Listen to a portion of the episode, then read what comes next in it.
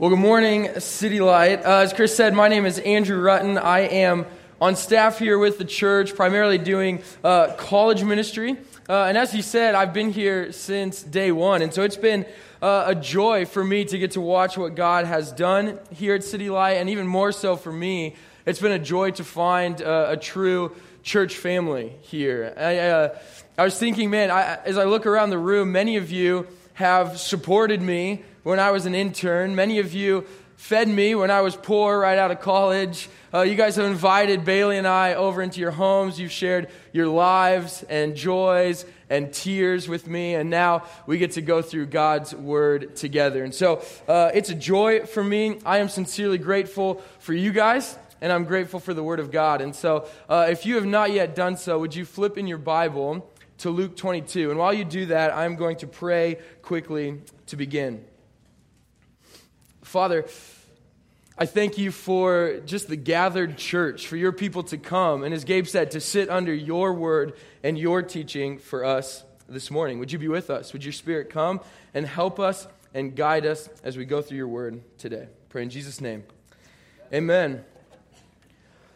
well, City Light, as we get into Luke 22, which is where we're going to be at this morning, what we're going to see is some of Jesus' last words. We're going to see uh, his, his uh, last teachings in his final hours and his final day here on earth. This is his final meal, his last time with his disciples. You know, it seems to me that it's kind of like uh, I don't know if any of you watch the Oscars on Sunday, or really uh, if you watch any award show, it, it, can be the Grammys or the ESPYS or, or anything. When somebody wins an award, they, they get to come up and they get to give uh, an acceptance speech. And they get this allotted amount of time to give their speech, to thank people and say whatever they want to say. Now, most people just kind of begin rambling and rambling, and they're thanking their fourth cousin and their dog for their support, and for the person they just met, and for the person they're sitting next to, and everybody. But then, pretty soon, when they hit that time where they're allotted uh, to speak, and they get to that point and they begin going over, what happens is there begins to be this music that plays, right? And the music begins really kind of soft and low, and then it gets louder and it gets louder, and it becomes a not so subtle cue to this person that, like, you're done. You're like, you're time, you, you have to leave now. Like, you have no more time to speak. You need to get off the stage. But the crazy thing to me is that most people don't actually just stop talking when they hear the music begin playing. What they do is they, they talk even louder and they, they get really focused in and they say, okay, above all, I want to thank this one person. Or they have one ideology that, that you have to believe this. You really need to care about this one thing because when the music begins playing and you realize you don't have much more time before you have to leave, you get very focused in on what is important. And I think as we approach Luke 22, we see the music begin playing for Jesus. You see, Jesus is approaching now the final hours before his upcoming betrayal, his arrest, his beatings, and his death. The music has begun playing for Jesus. And as the music begins playing, what do we see Jesus talk about? As he gets dialed in and extremely focused with his disciples, what does he see fit as the last thing that he wants to communicate? And City Light, it's one final teaching on the kingdom of God. He gets really focused, and as the music plays in his final hours, he teaches us one more time on the countercultural nature of God's kingdom. And this kingdom, God's kingdom, is not defined by geopolitical lines. It's, it's not, it doesn't have geographical boundaries. This kingdom is not just one specific people group. It's not one race, but God's kingdom. This kingdom of God is an invisible kingdom today that is made up of believers in Jesus all around the world. And this kingdom now, if you are a believer, is your primary citizenship. You are not primarily a citizen of America, you are primarily a citizen of God's kingdom. But the problem is, I think so often we confuse how to live in God's kingdom with how to live in our American society. We begin to think that God's kingdom must just run just like American society runs. And I think that's why Jesus is going to hone in here and he's going to teach us on how to enter into this kingdom. How, how do we live in this kingdom? And what is the future for our kingdom? He's going to walk through these things for us and show us one more time how the kingdom of God is countercultural to us. And City Light, we need this message. We have to hear his teaching here because if we are believers, if we are Christians, if we are living in this world as a primary citizen in God's kingdom, then we need to know how do we live in this kingdom? How do we function in his kingdom? And so, what Luke is going to do in this text is we're going to look at Jesus' last teaching and we're going to use uh, these three tables that we see. As we walk through uh, this text that was just read for us, we're going to find three tables. And what it's going to be is, is a, a physical table where Jesus is at, a metaphorical table where we're going to see this point illustrated, and then we're going to see a future table that we get to look forward to. And so I'm going to call these table the, the Lord's table, our daily table, and our future table. All right? So that's where we're going to go. Let's go back into, if you have your Bibles, Luke 22, and we're going to start in verse 14, and we're going to look at the Lord's table. So, verse 14. And when the hour came, he reclined at table, and the apostles with him. And he said, This is Jesus, I have earnestly desired to eat this Passover with you before I suffer. For I tell you, I will not eat of it until it is fulfilled in the kingdom of God. And so he took a cup, and when he had given thanks, he said, Take this and divide it amongst yourselves. For I tell you that from now on I will not drink of the fruit of the vine until the kingdom of God comes. And he took bread, and when he had given thanks, he broke it and gave it to them, saying, This is my body, which is given for you. Do this in remembrance of me. And likewise the cup after they had eaten, saying, This cup that is poured out for you is the new covenant in my blood. Well, this passage that we just read is what Christians for years have called the, the institution of the Lord's Supper. This is where we get our instructions for what we would call communion. And this is the day before Jesus dies, and this is his final meal with his disciples. And this table that they're sitting at, as they're talking in this text, we're calling the Lord's table. It's the first table we're going to look at on how we enter into the kingdom of God.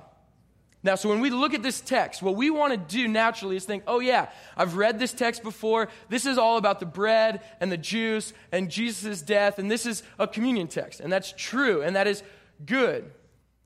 But when he's sitting down to this meal talking, his disciples are not thinking, oh, yeah, that's right. I remember that Jesus is going to die tomorrow. They're not thinking, oh, yeah, I remember that we're going to take the bread and dip it in the juice, and, and this is going to be our remembrance. What they are thinking is not about what is to come, but they are going back to what Jesus is referencing in the Old Testament. And I think this is huge for our church that we need to know that the redemptive story of God, of God's salvation for all people, did not begin when Jesus was born. The redemptive story here is not just about uh, Matthew through Revelation. The story, it goes all the way back through the Bible because most of what we see in the New Testament are just promises fulfilled of the promises made in the Old Testament. And this text, Jesus is continually pointing back to what has happened in the Old Testament to show how he is going to fulfill it. And my fear for us is that we would become a church so stuck in the New Testament that we completely forget and ignore the Old Testament. City Light, we need to know that Jesus didn't begin Christianity, he fulfilled Christianity. And so, we have to ask the question what then did he fulfill? What is it exactly that he is talking about here? So, if you look in verse 15, Jesus gives us our first reference back to the Old Testament. He says, I have earnestly desired to eat this Passover with you. So we need to ask the question what's the Passover? Why is this important? And why is Jesus earnestly desired, deeply long for this meal? Well, this meal was a, a huge spiritual holiday for the people of God for thousands of years. And what it does is it refers all the way back to the people of God in the book of Exodus. So let's just follow with me. Let's do a little history lesson. So we go all the way back to the beginning, second book of the Bible in Exodus. And in Exodus, we find the story of the Passover. You see, what we find is that for over 400 years, God's people, the Israelites, were enslaved to the Egyptians. So Pharaoh and the Egyptians were oppressing God's people for 400 years. However, God said that I'm going to raise up a man named Moses. And he tells Moses, I'm going to use you to free my people. You are going to be the great savior for my people and free them out of physical slavery. And so the story goes that, that Moses goes to Pharaoh, king of Egypt, and he tells him repeatedly the famous line, Let my people go. And Pharaoh says no. He says, No, not happening. I'm not letting all my slaves go. And so Moses goes back and he continues to say no. And so God says, I'm now going to send these plagues against Egypt.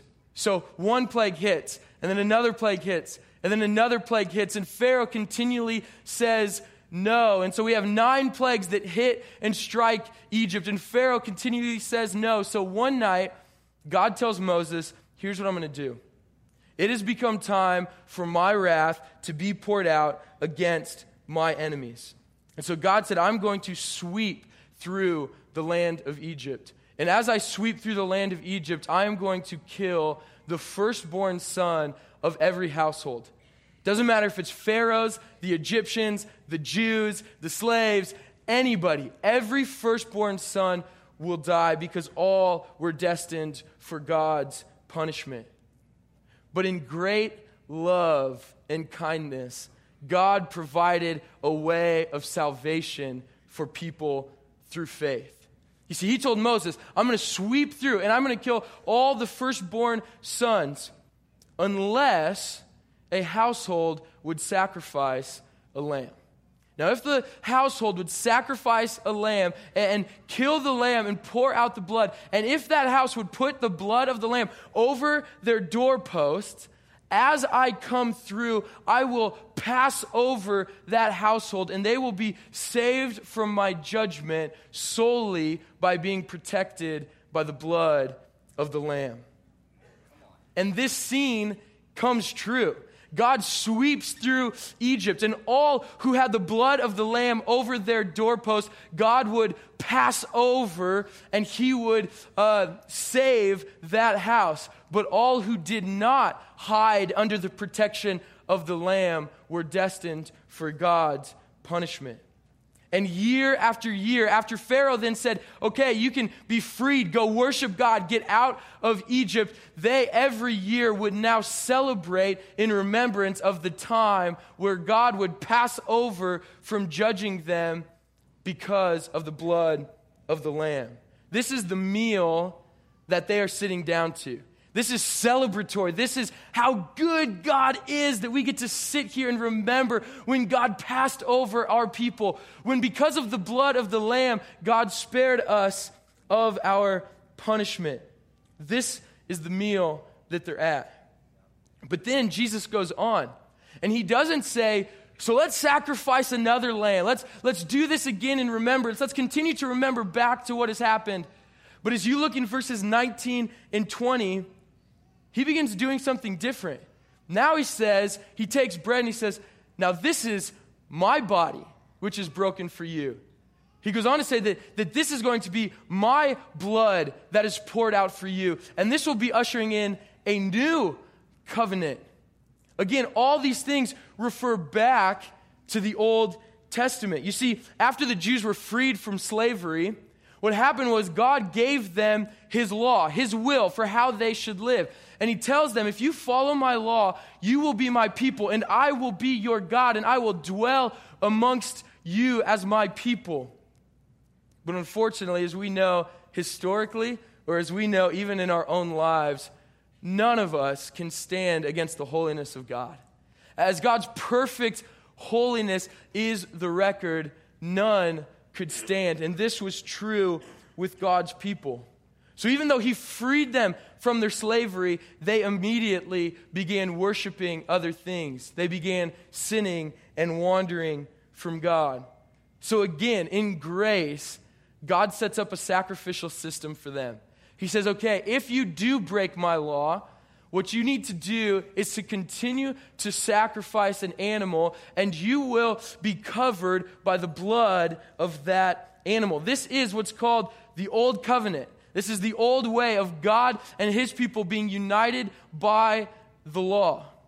And then when you broke that law, that you were then destined for God's punishment unless there was blood to cover up your sins.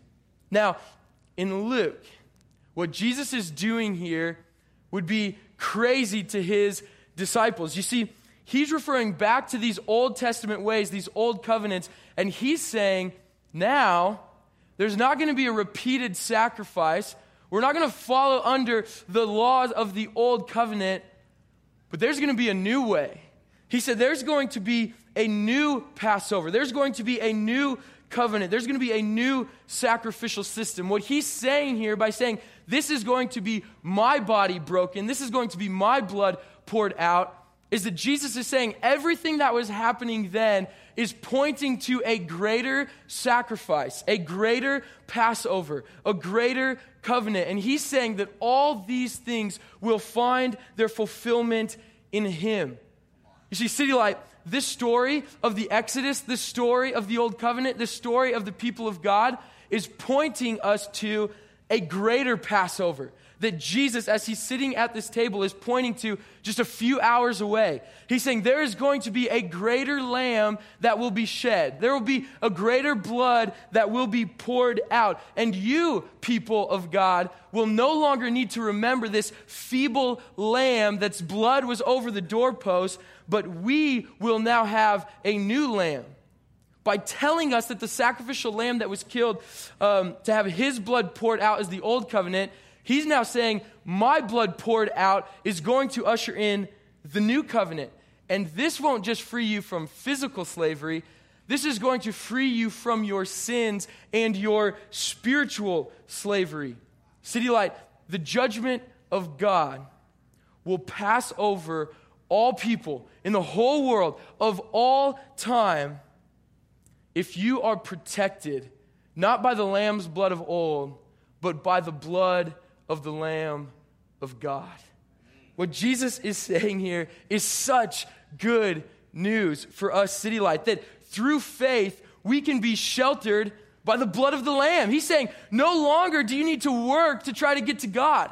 No longer is there these religious systems and sacrifices that you have to do for God to dwell with you. No longer do you need to be enslaved to your sins. He's saying, We now have the new lamb. We have the greater lamb. We have the blood of this lamb. And this blood ushers us into a covenant where God no longer dwells out there, but he now dwells inside of us. He says that now through this, because Jesus has removed your sins once and for all, that God now dwells in each of us. This is the great Passover. This is Jesus' new covenant that he's bringing. That if you are protected by the blood of the Lamb, God removes your sin. He frees you from spiritual slavery, and he now dwells inside of you. City Light, I, this is amazing. I remember just five years ago when this truth hit me for the very first time. I remember sitting in my dorm room at UNO and I understood the grace of God for the first time to think that my sins, my slavery was gone because of the blood of the Lamb. That God was no longer looking for my sacrifices, for my actions, but He was now passing over me. He was not having wrath poured out on me because wrath was poured out on the Lamb of God. And so, City Light, friends, is your life hid under the protection of the blood of the Lamb?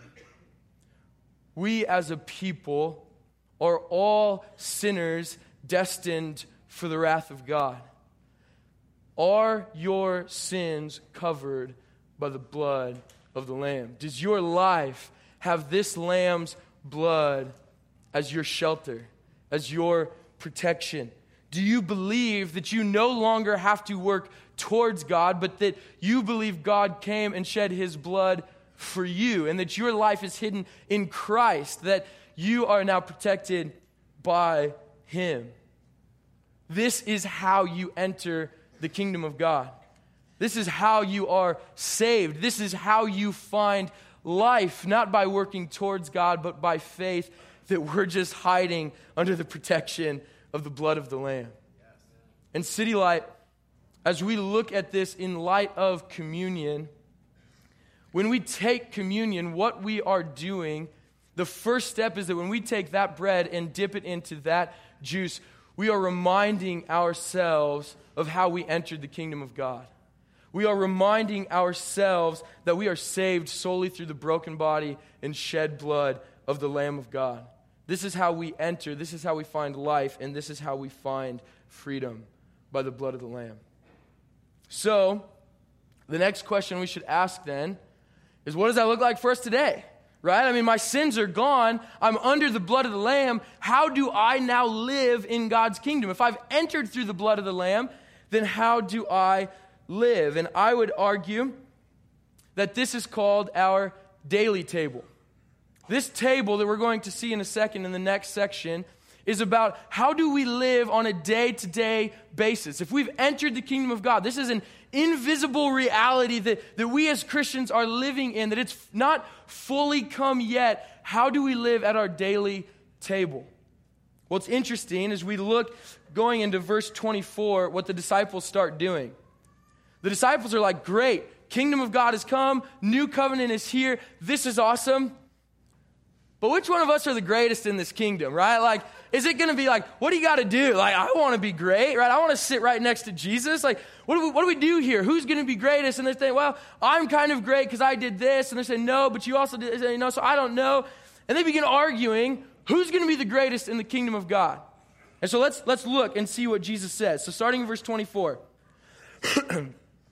A dispute also arose among them as to which of them was to be regarded as the greatest. And Jesus said to them, The kings of the Gentiles exercise lordship over them, and those in authority over them are called benefactors. But not so with you. Rather, let the greatest among you become as the youngest. Uh, let the greatest become as the youngest. Sorry. And the leader as the one who serves. For who is the greater? The one who reclines at table or the one who serves? Well, is it not the one who reclines at table? But I am among you as the one who serves. So they begin arguing okay, your kingdom's come, we're in your kingdom.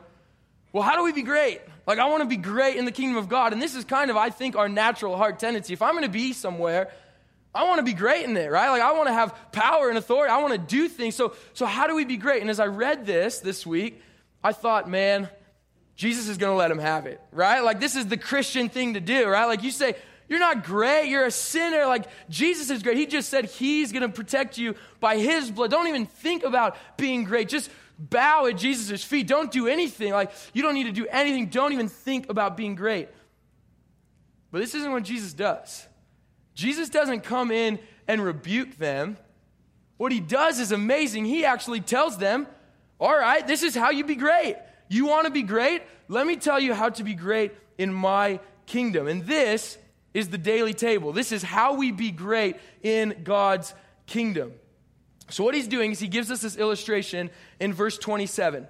In verse 27, he says, Okay, well, who's greater? The one that's reclining at the table, who's just sitting there consuming the food, or the one who's waiting on the table, who's serving it, who's bringing the food, who's making the food? Which one's greater?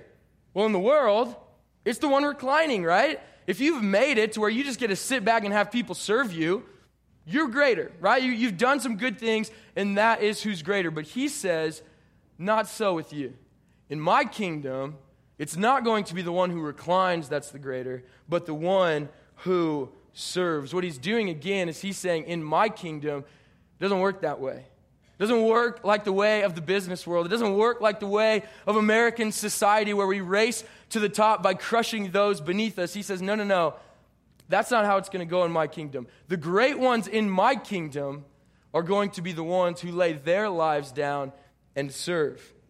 He says it's going to be the opposite of the ways of the world. So let me illustrate it this way. This last December, uh, my wife and I uh, threw a, a, Christmas party over in the Omar East Room here. And by my wife and I, I mean she threw the party and I essentially attended it. But uh, she, she put on this party and there's tons of food, drinks, laughter, music. It was awesome. It was fun. There's tons of people. But here's what I noticed about my wife. That week, she spent the day before coming here, getting everything set up, having everything look really good. Then that day, she got there a couple hours before the party to set up the tables and make sure everything was set up and the music's playing and the ambiance is right and everything's looking amazing. And then when people started coming, she raced to the door and she was greeting everybody, grabbing the, the food or the drink that they brought, and she was setting it all up. And throughout the whole party, she's making sure that everything is just right and that everybody's connected and meeting people and that this is a great time. And then afterwards, she's one of the very last ones cleaning everything up and, and getting everything put away. And at the end, she had barely eaten or drank anything. She really didn't do a whole lot of consuming because the whole time she was serving, she was doing things for other people. And this is what Jesus is talking about. That is great in his kingdom. He says, Do not be the one that comes and just consumes everything. He says, Be the one that lays down your life and your wants for the sake of others. That's what's great in my kingdom. He doesn't say, disciples, don't try to be great. He says, be great by racing to the bottom. I think if, if you're a, a mom in the room, especially with young kids, you probably know this really well. I think about even just for you guys at, at dinner time. Well, say you got a couple kids and you're trying to wrangle them up, and one is coloring on the walls, the other one's crying because they're hungry, the third one's screaming from the washing machine. It's like chaos, and and so you're expected to prepare all the food and get that all together, then get them at the table, and then one's upset because there's something green on his plate. The other one's already eaten his whole first plate. This one threw their food on the floor. So you're getting second and convincing this one to eat their vegetables and picking all the food up for this one. And this one now wants thirds. And now he's throwing his food on the floor and, and it's chaos. And then after they inhale the food, they all just go and leave. And now you got to clean up all the food. And by the end of the night, you're just lucky if you got some cold dinner, right? Like it's chaos. You give up those hours to serve people. And I think Jesus is saying, that's what's great in my kingdom. Not the ones who are consistently looking out for themselves, but the ones who are loving, serving, and protecting others. What Jesus says is the ones who are great in my kingdom are like these. Friends, what's great in the kingdom of God is when my wife gave up her party to serve other people. What's great is when you moms give up of your meal and sanity for the sake of your children. What's great in the kingdom is musicians, when you come here on Thursday night and then you get here at 7 a.m. on Sunday morning so that the music can be just right so we can engage in the worship of God. What's great in the kingdom of God is all you men with trucks who basically have all your Saturdays taken up because you're moving people. What's great in the kingdom of God is the husband who forfeits his hobbies and his desires so that he can help his wife flourish. What's great in the kingdom is the one who makes six figures and gives almost all of it away to advance the kingdom of God. What's great in the kingdom is the doctor who uproots their life to go to a place in the world where there's little to no access of the gospel. What's great in God's kingdom is not the ones who look to consume but the ones who look to serve and to give so that they can cling closer to Christ. This is our daily table. This is kingdom life. It's not about racing to the top, but the greats are the ones who race to the bottom. The greats are the ones who serve. And City Light, my heart this week for us as a church would we that we would be a radically devoted church to living this type of kingdom life. That we would be giving up of our desires and ourself first so that we could love and serve others. That we would be a church defined by our love and service of others. And City Light when we come to take communion every week, we are not only remembering how we entered the kingdom, but we're committing to this kingdom life. Jesus says, This is how you live in my kingdom. And when you take the broken, bread and the poured out juice, and you see that that symbolizes Christ's example, what you're saying is, I too will follow his example. You see, at the end of this passage, at the end of 27, he says, I am the one among you who serves. He's saying, follow my example. And when we come to take communion, we're saying Jesus is the greatest in the kingdom because he gave his life for us, and now we too commit to living a life dedicated by service and love. So, that is our daily table. Now, finally, Jesus is going to conclude with a third table. He's going to end this whole thing with the third table, and I'm going to call this heaven's table. This is heaven's table. Because the reality is, if we're honest with ourselves, I can stand up here and say, let's be a church that lays down our lives. Let's, let's serve others. Let's do this. But there is nothing in my natural heart that wants to do that. Like, if we can just be honest, that, like, my heart wants you guys to serve me.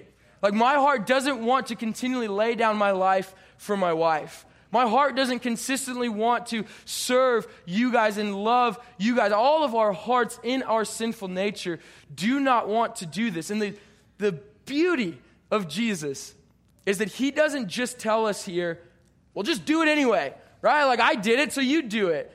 He doesn't just say, just buck up and, and get this done and just suffer for me. He doesn't just guilt us into this, but he gives us the motivation for living a kingdom life. And that motivation is heaven's table. So let's finish this text and look what he refers to here.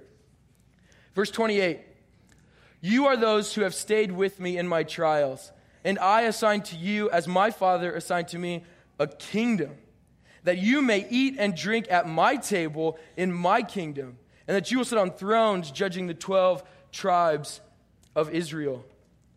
What Jesus is telling his disciples here is that we're not only going to look back, you're not only going to look at how you entered the kingdom, but I want you to stay focused on looking forward. He says the motivation for you to live a kingdom life defined by love and service is the fulfillment of the kingdom of God. When that day fully comes, and he says that that day there's going to be a feast. There's going to be a marriage feast. There's going to be a table, heaven's table, that you will sit at. And in Revelation 19, we see a picture of this table. In Revelation 19, there's a story, and it shows when Jesus, King of Kings, comes back, and all of us, all of his people, come to dwell with him. It's called the marriage supper of the Lamb. This is the Lamb's table. Heaven's table is the Lamb's table. This is where he fully reigns and rules. And when he comes back, the King of Kings, over who was and is and is to come, this king, when he comes back, he finds great joy in throwing a huge feast. This marriage supper, this reception hall where we get to have this huge feast with our King Jesus. You know, this last June, uh, I got married over at the chapel, and after the ceremony, we came into this room and we sat in this room, and it was full three to 400 people in this room. And there was this tiny little dance floor, and there was food, and there was laughter, and there was music, and there was dancing, and lots of sweating and singing. And it was, it was insane. But at one point, I stood up here with my bride, and we got to look out at our friends and our family, and everybody singing and everybody rejoicing. And that moment just filled my heart with joy that we could have this feast together. And what Jesus is saying is that one day there's going to be an even greater feast. He said, when my bride, the church, all of us, when we are fully unified with Him, He's throwing a huge feast. There's going to be a huge feast, a marriage supper for us, and we get to come and sit next to our King, Jesus. And we not only get to just be there, we get to partake in the joy and the satisfaction and all the pleasures of enjoying God forevermore. He says, City Light, that's your motivation. That's your motivation. You don't have to try to consume the meager satisfactions and, and powers of this world. He says, give those up. Not just because I don't want you to have any fun. He says, if you give those up, there's an even better one for you. I don't want you to just suffer here for a while. I want you to forsake those so that even more people can enjoy my feast to come. The reason we can give up of our lives here is because one day we will sit at a table with King Jesus in this huge party and this huge feast, and we get to partake of that table so we can give up of this table. This is the fulfillment of the kingdom, the day that the church, Jesus' bride, you and I, get to sit at Jesus' table and eat with him. Serve at this table so you can recline at that table. This is our motivation. And I think in this chapter, in his last teaching, simply put, what Jesus needs us to know is that the kingdom of God is all about the Lamb of God. There is nothing else that is the center and the focal point. That it is His blood that protects us. It is His example that we follow, and it's His table that we get to partake in in the future. The kingdom of God is about the Lamb of God. And as the music plays for Jesus in Luke 22, and He dialed in for us, His final plea for us is to make it about the Lamb. Have the Lamb's blood protect you and find shelter under it.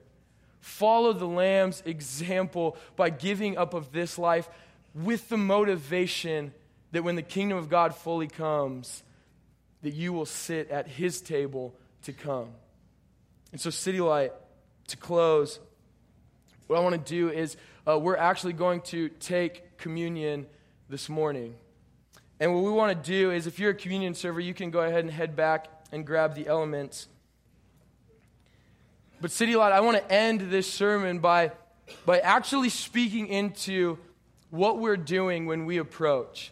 You know, we were talking about this as a staff team. In the Bible, there's only a couple times you get to really teach on communion. It's the Gospels and, and one time that Paul mentions it. And so, what I want to do is I want to just finish in the last couple minutes by just reminding us what we are doing when we come to the proverbial table, when we come and we take the bread and the juice. You see, we believe that the bread and the juice that you're going to come and take, that it's not magical, that it's not supernatural, that they are just those elements.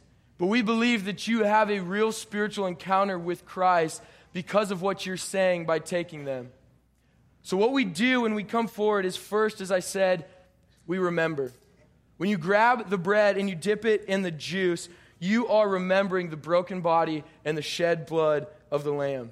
You're confessing that the blood of the Lamb is your only hope, is your only peace, is your righteousness. That, that's what it is. There's nothing but the blood, that that is what saves us.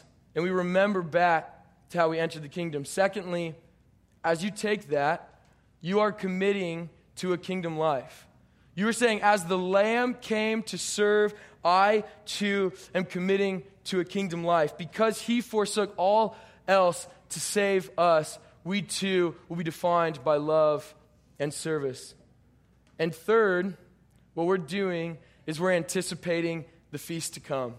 As you take that, that tiny little piece of bread and you dip in just a little bit of juice, what you're doing as you partake in that is you are saying, My motivation is the great feast to come. Not the meager little bread and not the little bit of juice, but that one day there's going to be a great feast. And that's where my hope is. That's where my fuel for my life is, is in this feast to come. We are proclaiming to ourselves, to our church, and to the world that we are saved by the blood of the Lamb, that we are following the Lamb, and that one day we will feast with the Lamb.